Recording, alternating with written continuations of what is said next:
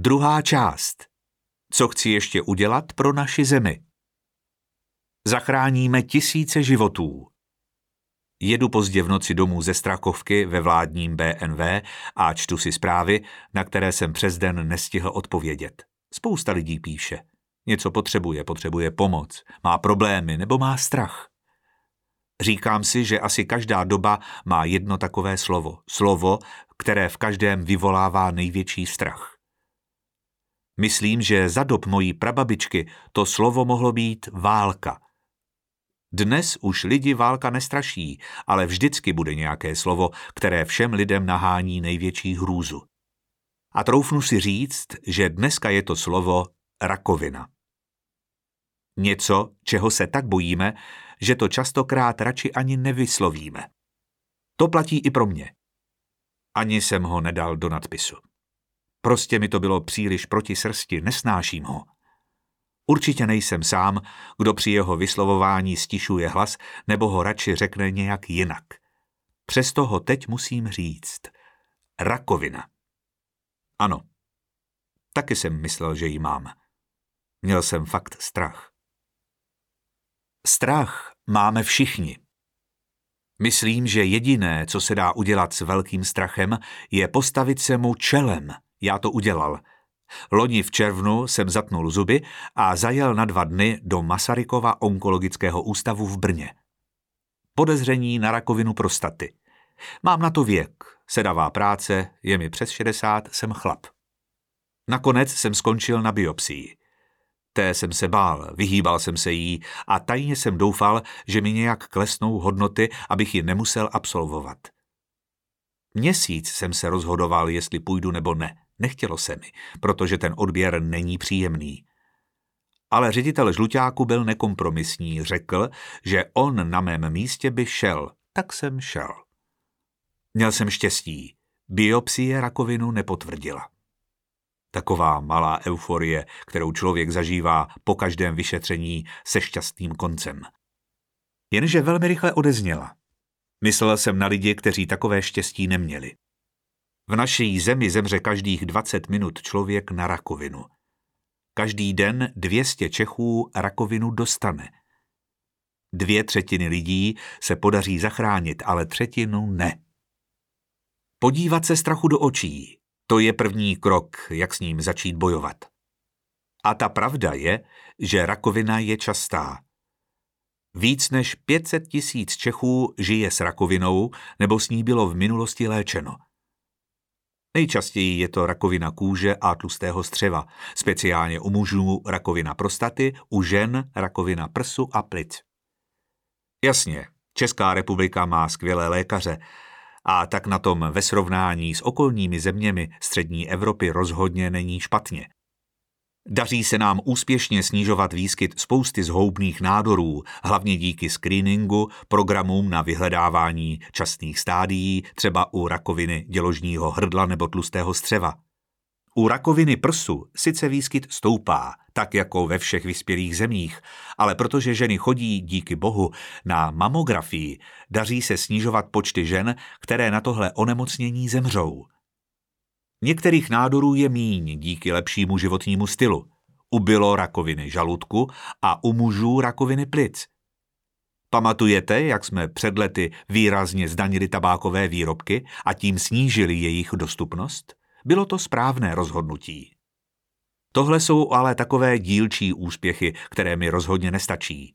Odborníci předvídají, že v celém národu bude nádorových onemocnění v následujících letech přibývat. Nejen těch, která jsou typická pro ekonomicky vyspělé země, jako je rakovina prsu nebo dělohy, ale i kvůli stárnutí populace. Do roku 2035 tak bude rakovina hlavní příčinou úmrtí obyvatel EU. Léčba bude sice účinnější, ale bude taky složitější, náročnější na nové technologie a samozřejmě dražší.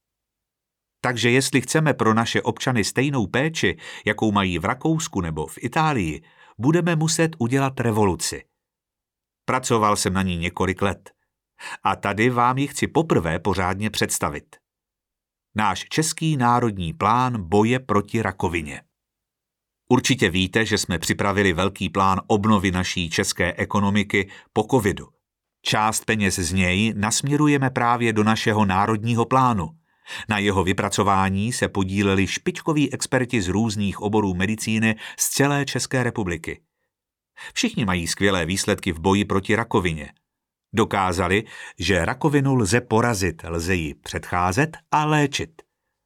Společně jsme vypracovali strategii, díky které zachráníme další tisíce životů ročně a díky které se Česká republika dostane ve statistikách mezi nejlepší země v Evropě. A uděláme to takhle. Samozřejmě, když budu mít tu možnost. Když budete chtít, abych zůstal v politice. Národní plán boje proti rakovině. Postavíme úplně nový Český onkologický institut v Praze a nový pavilon prevence v Masarykově onkologickém ústavu v Brně. Nakoupíme nové špičkové přístroje do současných onkologických center. Letos plánujeme nákupy pro komplexní onkologická centra v celé České republice, díky kterým mají Češi už teď přístup k bezplatné léčbě větším počtem inovativních protinádorových léčiv, než je běžné v EU. Zlepšíme organizaci screeningových programů a vytvoříme po celé republice síť center prevence podle zkušeností Masarykova onkologického ústavu. Zapracujeme na informovanosti lidí, přesvědčíme je, aby žili zdravěji a taky, aby si zvykli chodit na pravidelné prevence. Pod patronací vlády České republiky a ve spolupráci se zdravotními pojišťovnami a ministerstvem zdravotnictví uděláme masivní kampaň, ale jinou, než na jaké jsme zvyklí. Zkusíme najít nová slova a novou atmosféru, která na lidi zapůsobí. Článků o zdravém životním stylu jsme totiž už všichni četli tisíce. Právě teď tým odborníků připravuje materiál, který se dostane ke každému dospělému Čechovi. Je to něco, co tu ještě nikdy nebylo. Nebude to jen nějaký letáček, jak jste zvyklí z čekáren u doktora, třeba o nádoru plic nebo kůže, ale pokryje naprosto celou onkologii. Najdete v něm nejdůležitější doporučení pro zdravý životní styl a informace pro prevenci a časné odhalení u všech hlavních nádorových onemocnění. Každý z nás tam najde informace pro sebe, své pohlaví a svůj věk. Všichni moc dobře víme, že zhoubná onemocnění jsou největším tématem zdravotnictví budoucnosti a jedním z největších pro celou společnost. Vysoká životní úroveň a zároveň dlouhověkost Evropanů bohužel taky znamená, že se na našem kontinentě vyskytuje čtvrtina všech světových nádorových onemocnění, přitom tu žije jen 10% světové populace. Pojďme si tedy ukázat, co bude náš národní plán boje s rakovinou znamenat pro každého z nás. Omlouvám se, že budu trochu kázat. Věřte mi, vím, o čem mluvím. Prošel jsem tím, tak snad můžu. Každý z nás musí začít u sebe. Já sám jsem vyléčený těžký kuřák. Pálil jsem už na škole. Když jsem psal na vejšce diplomku, vykouřil jsem 20 cigaret denně. V dobách podnikání taky. Furt. Červený Malbora. Pak jsem si ale řekl dost. Bylo to přesně 16.12.1996 a od té doby jsem si nezapálil. Proč právě 16. prosince? Prostě jsem se ten den rozhodl. Je to shodou okolností i datum narození mojí mámy. Vím, že to není jednoduché a taky se nepovažuju za nějakého hrdinu. Spoustě lidí pomáhají skupiny, kde se mohou dlouhodobě věnovat terapii, na každého platí něco – Někomu stačí nikotinové náplasti a inhalátory, jiný potřebuje radikálnější změnu. Já jsem šťastný, že se mi to povedlo vlastními silami. Potom přišel další problém. Po vstupu do politiky jsem začal brutálně přibírat na váze, protože jsem ztratil veškerý čas na sportování. Ale zapřel jsem se. Navzdory veškeré únavě si přidal několik hodin týdně ve fitku. Přestal jsem pít tolik kafe a začal zdravěji jíst. No a nebudu kecat. Jak přišel covid, tak jsem zase nabral. Musím zase začít. No nic, pojďme dál. Teď je zase na řadě nudné slovo, u kterého spousta z vás určitě odpadne nebo usne. Je to ale slovo, které zachraňuje životy. Kdyby. Ke zdravému životnímu stylu je potřeba přidat prevenci. Ani ona se nesmí ošidit. To znamená hlavně preventivní kontroly u lékaře. Ať si pak nemusíte říkat, kdybych tam já šel dřív. Nejdůležitější jsou screeningové programy pro včasné odhalení rakoviny prsu, tlustého střeva a děložního čípku. Pro každý orgán jsou vyšetření jiná. Na vyšetření prsů chodí ženy od 45 let, u tlustého střeva je vyšetření doporučované taky od 45 let u chlapů i u žen, buď formou testu na přítomnost krve ve stolici nebo kolonoskopii jednou za 10 let. U rakoviny děložního čípku jsou to pravidelné kontroly u ginekologa každý rok od 15 let věku nebo od začátku pohlavního života. A právě ve screeningu bychom měli zabrat. V předepsaných intervalech totiž chodí na screening karcinomu prsu jen 60%, na screening karcinomu tlustého střeva a konečníku asi 30% a na screening děložního hrdla zhruba 60% občanů z cílových skupin těchto programů. No a očkování proti HPV, který je původce celé řady nádorů, má za sebou pouze 60% dívek, i když mají vakcínu zdarma. Ideálně bychom měli tahle čísla zvýšit minimálně o 20% a k tomu rozšířit stávající prevenci o nové programy, jako například screening karcinomu plic a prostaty. Nikdo z nás nemůže říct, mně se to netýká, mně se to nemůže stát. Více než polovině úmrtí na rakovinu je možné předejít. Právě kvůli zanedbání prevence nebo strachu se nechat vyšetřit u nás zemřou tisíce lidí, kteří by to jinak dali. Nebo to nakonec přežijí, ale zaplatí obrovskou cenu. Nechci vás v této kapitole deptat víc, než je nutné. Jenže tady jde o život a tak chci, aby si to každý uvědomil. Za každým číslem ve statistice nemocných s rakovinou se ukrývá lidský příběh.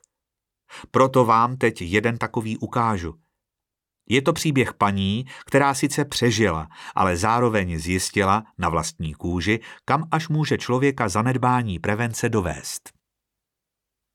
Paní Klára Tenhle případ, který mi poslal špičkový český onkogynekolog profesor David Cibula, jsem musel dlouho vstřebávat. Asi budete muset i vy, proto jsem ho sem dal. Nebojte se, pak už to bude jenom lepší. Každý onkolog si musí najít vlastní cestu, jak se vypořádává s tím, že ztrácí pacienty. Přesto, že pro ně dělá vše, co medicína nabízí. Pokud by do sebe nechal vstupovat tragédie, se kterými se potkává, sám by se brzy stal pacientem a nebyl by pacientům co platný. Některé osudy jsou však tak hrozivé, že je ze sebe není možné setřást. V našem oboru, v onkogynekologii, jsou to zejména případy mladých pacientek, z nichž mnohé mají ještě nezletilé děti. Některé z nich nemají partnera ani podporu rodiny. Tyto ženy bojují jako lvice o každý den života, kdy ještě mohou být se svými dětmi. S naší nadací Hippokrates jsme nedávno zahájili program pro finanční podporu takových rodin – Nejsme schopni změnit jejich finanční situaci, ale pomáháme jim alespoň v čase jejich odcházení, aby ho mohli s dětmi prožít klidněji. V červnu jsme se rozloučili s mladou maminkou, paní Klárou, která se do naší péče dostala v létě roku 2019. Tehdy jí bylo 32 let, měla dvě děti ve věku 7 a 4 roky. Přišla s manželem, který jí byl naštěstí po celou dobu léčby oporou – Kláru přivedlo ke ginekologovi krvácení po styku, které se opakovalo poslední dva měsíce. To byly její jediné obtíže. Sama si byla vědoma toho, že nemá úplně čisté svědomí, co se prevence týče. Její ginekolog v Jižních Čechách odešel do důchodu a ona se od porodu před třemi lety nedostala k tomu, aby si našla nového. Když jsme se o Kláru začali starat, měla rakovinu děložního hrdla stádia 3 s postižením lymfatických uzlin v pánvi. Podstoupila náročné ozařování v kombinaci s chemoterapií. Léčbu snesla díky svému mladému věku dobře. Efekt léčby byl dobrý a s odstupem po skončení radioterapie neměla žádné známky nádoru. Příznivý nález byl i půl roku po léčbě a dával nám naději na vyléčení.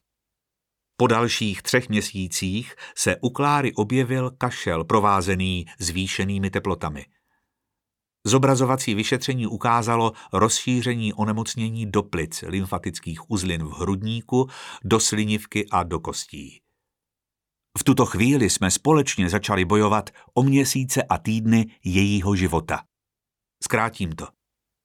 Letos v květnu jsme se domluvili s Klárou a jejím manželem na ukončení protinádorové léčby, kterou již její organismus nebyl schopen unést a šest týdnů poté Klára zemřela doma mezi svými blízkými s podporou domácí hospicové péče. Nepodceňovat příznaky. Pro každého z nás platí zásada nepodceňovat příznaky, které můžou být prvním znamením rakoviny. Tady je potřeba dávat fakt bacha, protože není nějaký jeden nebo dva typické příznaky. Každé nádorové onemocnění se projevuje trochu jinak. Musíme poslouchat svoje tělo, krev v moči nebo ve stolici, nepravidelné menstruační krvácení, náhlá ztráta váhy nebo třeba náhle vzniklá bolest, se kterou jsme se předtím nesetkali. Nad takovými věcmi se nedá mávnout rukou, okamžitě je potřeba je řešit s doktorem. Máme speciální programy pro lidi, kteří mají nějaké riziko, třeba vrozenou dispozici pro nádorové onemocnění nebo jiné onemocnění, které zvyšuje riziko rakoviny, což je případ hlavně cukrovky nebo třeba zánětu jater. Extra se musí hlídat kuřáci kvůli rakovině plic a lidi, kteří podstoupili léčbu rakoviny v minulosti, protože ozařování může zvyšovat riziko zhoubného nádoru v ozářeném místě. Do prevence se doteď investovalo příliš málo a musíme udělat informační kampaň Národnímu plánu boje proti rakovině. Bude to první velká věc, která to změní. Díky ní se každý člověk v této zemi dozví, co pro sebe může udělat, a to i z hlediska rizik v jeho rodině. K tomu vám dám typický příklad, který mi poslali kolegové. Paní Kamila Paní Kamile zemřeli maminka, sestra i jedna ze sestřenic na rakovinu prsu. Tyhle tři nádory v jedné rodině mohou mít stejnou příčinu v genetické informaci. Paní se tedy objedná přes svého praktického lékaře nebo ginekologa ke genetikovi. Ten ji pošle na genetické vyšetření, kde se prokáže vrozená dispozice – Kvůli ní má Kamila celoživotní riziko vzniku rakoviny prsu téměř 80% a rakoviny vaječníku 50%. To je hodně špatná předpověď. Protože je ale Kamile už 45 let, má dvě děti a další neplánuje, nechá si odstranit vaječníky a vejcovody. V dalším kroku si nechá odstranit i prsní žlázy a nahradí je implantátem – Těmito zákroky si s velkou pravděpodobností zachrání život, protože sníží riziko vzniku obou nádorů na minimum. Tím ale význam genetického vyšetření nekončí. Genetik nabídne vyšetření i dalším příbuzným paní Kamily a zjistí mutaci stejného genu i u jejího 23-letého syna Romana. Roman bude od této chvíle chodit na pečlivé onkologické pravidelné prohlídky. Protože i on může tuto dispozici přenést na svoje děti, se svou manželkou zváží, jestli využijí oplodnění pomocí technik asistované reprodukce, které umožní vyšetření embryí ještě před jejich zavedením do dělohy. Jak vidíte, prevence je fakt strašně důležitá. Přál bych si pro ní nějaké hezčí slovo, protože si to zaslouží. Prevence. No, já bych tomu klidně říkal STKčko. STKčko. Všichni si musí uvědomit, že čím vyšší je stádium onemocnění v době jeho zjištění, tím náročnější je léčba a tím závažnější jsou s ní spojené nežádoucí účinky. Rakovina prsu je nejklasičtější případ a taky jeden z nejčastějších zhoubných nádorů. Pokud se na onemocnění přijde včas, když je nádor velmi malý, stačí drobný chirurgický zákrok, po kterém zůstane jen nepatrná jizva na prsu. Pokud ale doktor na nádor přijde v pokročilém stádiu, léčbu je často nutné zahájit chemoterapií, následuje ozáření a pak ještě hormonální léčba. A víme, co to znamená. Musím říct, že se léčba rakoviny za posledních pár desítek let neuvěřitelně posunula. V minulosti měli lékaři k dispozici jen velmi nešetrné metody ozáření, které vedly téměř vždy k poškození okolních tkání a orgánů a několik typů chemoterapie, které se používaly na všechny typy nádorů. Dnešní onkologie je velmi složitá. Začíná pečlivou diagnostikou, zvažuje se, co je pro konkrétní nádor u konkrétního pacienta ten nejlepší postup. Teprve pak se zahájí léčba. Používají se desítky operačních postupů, různé formy radioterapie a stovky léků. Léčebné postupy se navíc různě kombinují. Když třeba před 20 lety zjistili mladé, bezdětné ženě zhoubný nádor děložního hrdla, nedali jí jinou možnost než odebrání dělohy, vaječníků a vejcovodů a nejspíš po operaci ještě ozářili. Dnes je to o dost jiné. Máme přesná zobrazovací vyšetření, která detailně popíšou velikost nádoru a jeho uložení. Provede se laparoskopická operace, odeberou vybrané lymfatické uzliny, které pak patolog vyšetří pomocí velmi podrobného protokolu – Získají se tak přesné informace o nádoru a jeho prognóze a mnoha ženám je nabídnutá léčba, která jim umožní zachovat reprodukční orgány, hormonální činnost vaječníků a nestratí možnost mít děti. Jak vidíte, léčba rakoviny je velice složitá, vyžaduje špičkovou techniku a spolupráci spousty odborníků s různým zaměřením. Proto vznikají ve vyspělých zemích nové nemocnice, které jsou celé zaměřené na léčbu rakoviny. Pacient dostane jednu adresu, jedno místo, na kterém mu poskytují veškerou péči. Od vyšetření, operace, podání chemoterapie přes všechny podpůrné služby, jako je psycholog, rehabilitace, až po další sledování. Jakou obrovskou výhodu to má a proč chceme stavět tato speciální onkologická centra i u nás v Česku v rámci národního boje proti rakovině, vám teď ukážu na příkladu dvou pacientů. Další skutečné případy. A teď pan Bohumil a pan Jaroslav. Oba měli shodou okolností ve stejnou dobu podezření, že vidí ve své stolici krev – Oba si v lékárně koupili test na skryté krvácení, doma si ho udělali a v obou případech byl pozitivní. Pana Bohumila poslal praktický lékař do jedné typické české nemocnice. Nejdřív šel na interní oddělení, kde mu udělali endoskopické vyšetření tlustého střeva. Po třech týdnech si přišel pro nález, který mu předala sestra s doporučením, že se má dostavit na onkologii. Tam mu lékař sdělil, že má ve střevě rakovinu a poslal ho na oddělení radiační onkologie k ozařování. Po skončení ozařování byl odeslán na zobrazovací vyšetření. Jedno bylo provedeno na radiologickém oddělení a druhé na oddělení nukleární medicíny. Protože došlo ke zmenšení nádoru, byl odeslán na chirurgické oddělení, kde mu byl proveden náročný operační zákrok – Poté se dostavil na onkologii, kde mu byla podávána chemoterapie. Současně byl odeslán na genetické oddělení k vyšetření dědičného rizika nádorových onemocnění. Pohumil tak poznal několik nemocnic. Prošel sedm oddělení, viděl několik desítek lékařů a sester. A teď pan Jaroslav. Měl to štěstí, že ho jeho praktický lékař odeslal do specializované onkologické nemocnice – v jednom patře proběhla diagnostika, čili endoskopické, zobrazovací i genetické vyšetření. V dalším ozařování, v jiném operace a v dalším podání chemoterapie.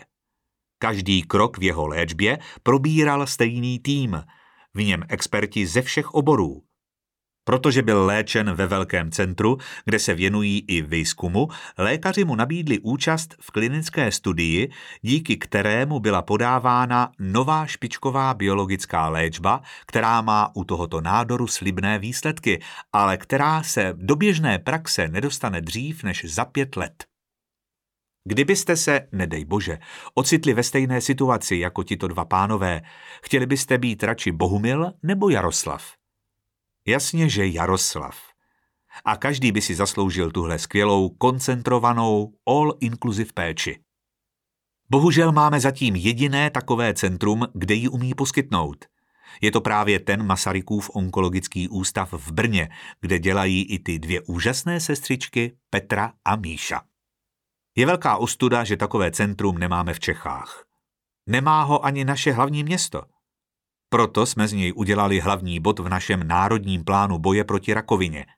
Nový Český onkologický institut v Praze bude naše vlajková loď, špičkově vybavená výkladní skříň české onkologie a české medicíny.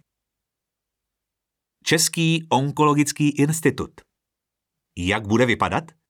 Představte si budovu s nádhernou moderní architekturou, třeba jakou má Peter McCallum Cancer Center v australském Melbourne nebo MD Anderson Cancer Center v texaském Houstonu. Moderní vzdušný komplex, spousta světla, nízkoenergetická budova, zeleň a v ní nemocnice, která je celá věnovaná onkologii. Nejen léčbě pacientů s nádory, ale i péči o vyléčené pacienty a dokonce i o zdravé lidi, kteří potřebují specializované vyšetření pro podezřelý nález, kteří jsou sledováni kvůli zvýšenému riziku nádoru nebo se jen chtějí poradit. V této budově, v této nemocnici se všechno točí okolo klienta. Není to pacient, který chodí po jednotlivých odděleních, kde dostává různé druhy léčby. Odborníci se soustředí na něj. Kde já už jsem to viděl? Pacient má jednu adresu, na kterou přijde a na které se o něj kompletně postarají. V přízemí mu provedou všechna diagnostická vyšetření, odeberou krev, pošlou ho na ta správná zobrazovací vyšetření, jako je ultrazvuk, CT, magnetická rezonance, rentgen, mamografie nebo PET – v prvním patře jednodenní chirurgie jsou k dispozici všechna endoskopická vyšetření žaludku, střev, plic, močového měchýře i ginekologických orgánů. Když jedno vyšetření nestačí, pacient se neobjednává za měsíc znovu, ale přejde do vedlejších dveří. Všechno na jednom místě. V jedné budově pacient podstoupí celou léčbu bez ohledu na to, jak je složitá. V suterénu jsou umístěné ozařovače pro radioterapii, ve druhém patře jsou operační sály, kde týmy chirurgů, ginekologů, urologů, cévních chirurgů a anesteziologů operují všechny druhy nádorů. V nejvyšším patře budovy s prosklenými stěnami s nejhezčím výhledem na Prahu je podávána chemoterapie. Tak, aby každý pacient měl své soukromí a mohl mít u sebe své blízké. Tohle uspořádání umožňuje, aby jednoho pacienta po celou léčbu, která v onkologii často trvá i roky, provázel stejný tým lékařů a sester, kteří se mohou společně radit o nejlepší možné péči u každého pacienta. Ve druhé části budovy se pečuje o ty, kteří nepodstupují onkologickou léčbu. Jsou to zdraví lidé nebo pacienti po skončení léčby. Chodí do ambulance na pravidelné kontroly, na oddělení věnující se screeningům, tedy vyhledávání časných stádií onemocnění u zdravých lidí. Je tu taky ambulance pro dědičná rizika, kam chodí lidé s vrozenou dispozicí k nádorovým onemocněním. Jsou tu i psychologové, psychiatři, poradci pro výživu, sexuologové, rehabilitační lékaři a fyzioterapeuti. Všichni se zaměřením na péči o onkologického pacienta. Je tady poradna pro ochranu reprodukčních funkcí sloužící pacientům, kteří onemocní v mladém věku, taky poradna pro odvykání kouření, poradna pro ochranu kůže a poradna pro zdravý životní styl. Je to i centrum, ve kterém radí zkušení pacienti těm, kteří s onemocněním začínají bojovat. Tím to nekončí. Díky tomu, že se tady koncentruje onkologická péče i pacienti, je součástí budovy i centrum pro zkoušení nových léků. V tomto centru se tým koordinátorů a manažerů stará o to, aby byl stále otevřený co největší počet studií, které testují nové léky. Díky nim se léčba v onkologii a nejen v ní neustále zlepšuje. Studie by měly umožnit každému pacientovi se závažným typem nebo stádiem rakoviny přístup k moderní léčbě. K léčbě, která má slibné výsledky a která se dostane do běžné praxe až za mnoho let. Jedno patro budovy slouží jako konferenční centrum. Probíhají v něm konzultace odborných týmů, národní i mezinárodní vzdělávací akce pro lékaře i sestry, ale i setkávání pacientských organizací a vzdělávání pacientů. Poslední část budovy zůstává pacientům uzavřená.